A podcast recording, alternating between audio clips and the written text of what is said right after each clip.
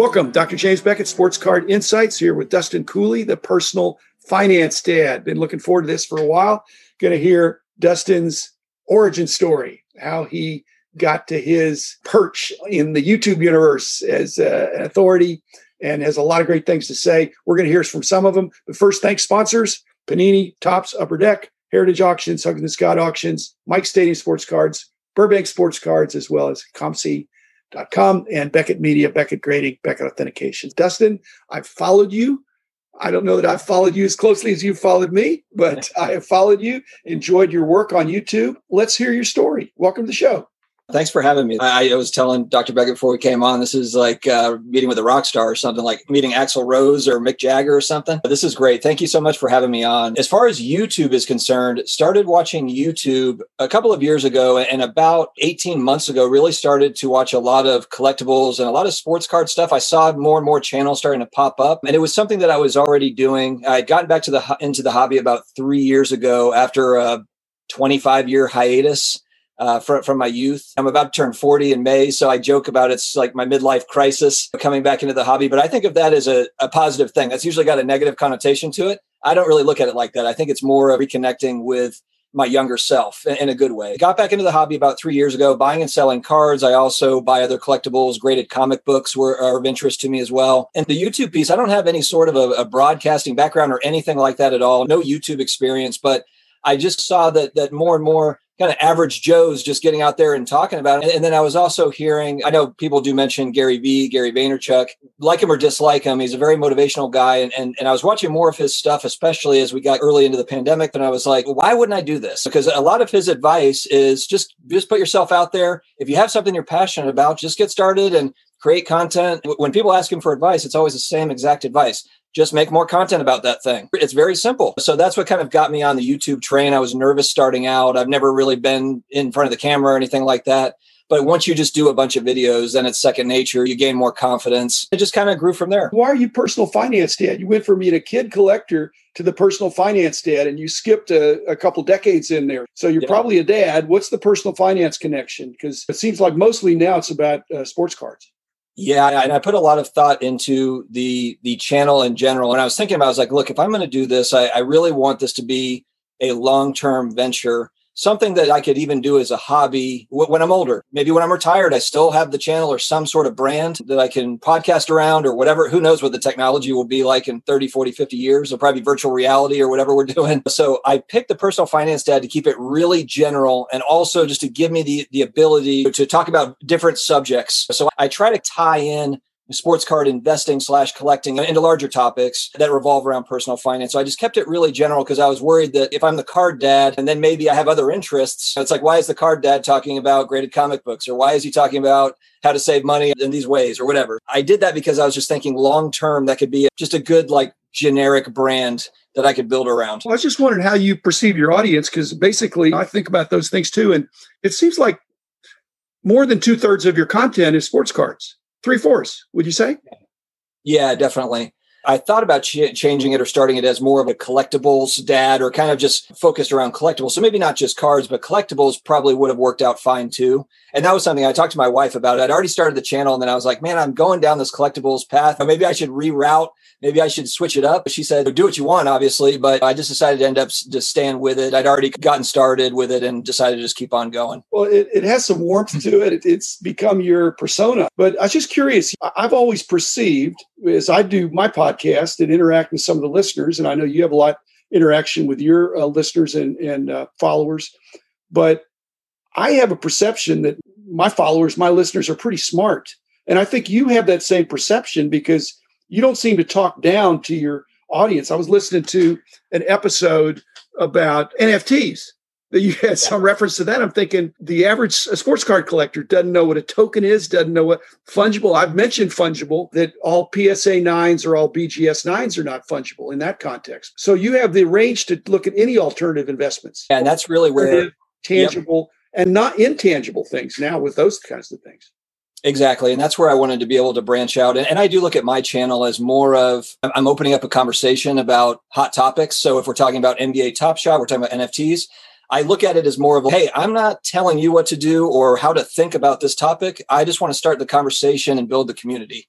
And that's how I view it. And that's how I try to operate so that I'm not preaching or um, trying to sell you something or talk you into anything. It's more of just buddies sitting around having coffee. That's how I want to be very conversational. I may have thought I was doing that too back in the day, but a lot of times people take what you say or what you write and run with it. You think people yeah. are doing that with some of the things you're uh, coming out with? You're not a sensationalist, but I bet people listen to what you say and go uh, take action.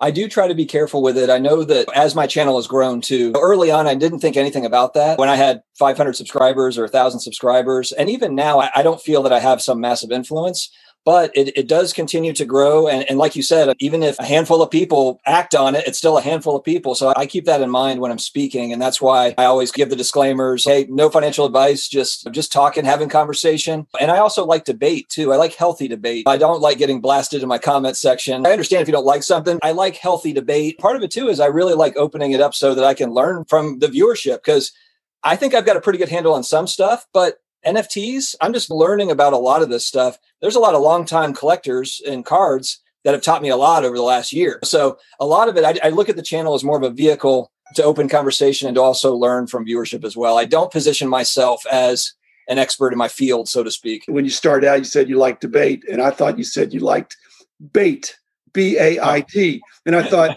That's what a lot of these podcasters do. They put some clickbait out there, the equivalent of that to draw people in. But no, I think you seem to be a pretty straight shooter. But what happened to your cards from when you were a kid? You still have those, or are they gone? Yeah. Now, some of them.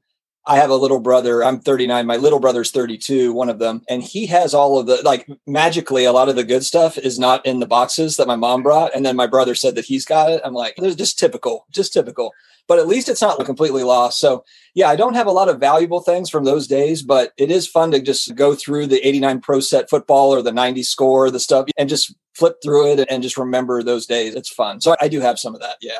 And what about collecting now? Do you have any players, PC or teams, or what's your focus right now? Yeah, I mean, for PC, and I'm careful just because I'm on a budget. I can't spend too much on the PC. I'm a huge New Orleans Saints fan. I do have a couple of Brees rookie autos and stuff like that, but I don't have a $5,000 Brees rookie or anything. And I don't just buy just singles of things just randomly. I do have some, and for and it's been really nice. I've had viewership actually send me cards. I got Marques Colston cards in the mail, which is awesome. But for me, I'm pretty strategic. I, I, think I probably fall more on the investor side, if that's what we're going to call it, just in the sense that I, I want to make sure that I'm careful in what I'm buying. And I buy with the anticipation of those growing over time. Not that I know if they will or not. That's the goal. It's less PC and more of which cards have potential to grow, whether it be short term flips or long term holds or however you view it. We used to think that, I don't know if you're in personal finance in your vocation, but for most uh, financial analysts, they would generally perceive that a person, whether they're 40 or 50 or whatever, most of their net worth would be in their home. If they owned their own home, they'd have equity in their home if they'd owned it for a while. Now that's out the window. Their primary source of net worth is the value of their card collection. it's more than their house in in some cases of some people your age that I know because they've astutely traded and upgraded and bought and sold and have a collection that's turned out to be really valuable on paper anyway. Yeah, you nailed it. That's something that is really interesting. I've noticed that too, where there's literally guys that are living in a one bedroom apartment. Nobody's getting married anymore. And, and they just have massive card collections or they've got NFTs or they've got all these alternative investments. And like you said, that goes against traditional finance, the stuff that you're supposed to do, what society tells you to do. It's very interesting. And I could go into all the different factors of that. There's so many kind of macroeconomic things that are probably making people nervous right now. I don't know if you want to dig into all that, but I, what's your vocational situation? I'm an IT recruiter for a large company. And I, I, did own an insurance agency previously. I've worked in finance. I do have a finance background, uh, but but for the last five years, I've been in, in recruiting, and I really enjoy that. I segged out of the finance world into more recruitment. It works hand in hand. There is a sales element to recruiting. It's challenging. I'm in Raleigh, North Carolina, which is a pretty big tech town. It's not a big town, but it's like little Atlanta. There's a lot of tech companies here. We got Research Triangle, right? All that stuff going on there. Yeah, I almost did a postdoc at uh, NC State. Oh, okay. Too long ago. And it was going to be in biostatistics. And I didn't take it because I'm just not that strong in science. I'm more of a math and statistics guy, but might have been valuable in this uh, COVID time we are, we're living in. could have worked at the CDC. Absolutely. Um, okay. I know you have interaction through your YouTube channel, but what other ways do you connect with collectors in terms of transactions of cards? are buying or selling? Is it a lot of eBay? Is it Facebook or Instagram or COMC or going to shows? If you're in Raleigh, there's some shows in the North Carolina area. Yeah, I would say that probably 95% of it has been on eBay over the last uh, maybe 90% because I've done some stuff on COMC.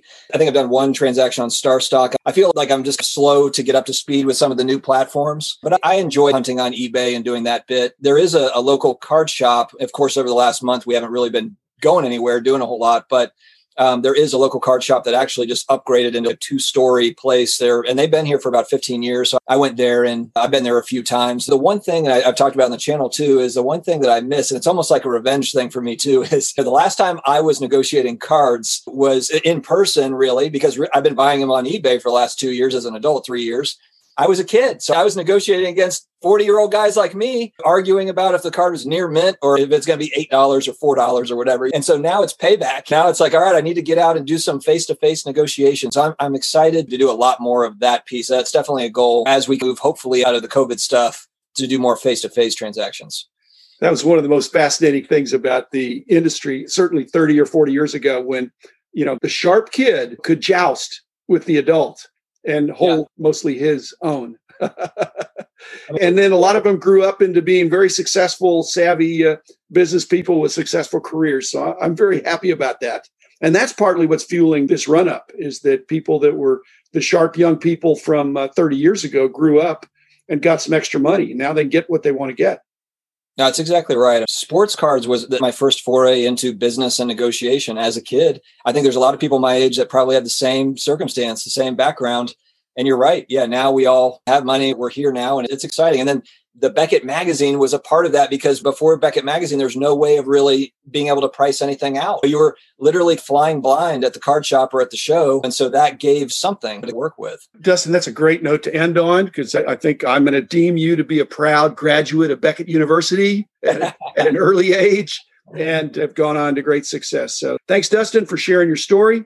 Thanks, listeners, for listening. We'll be back again tomorrow with another episode.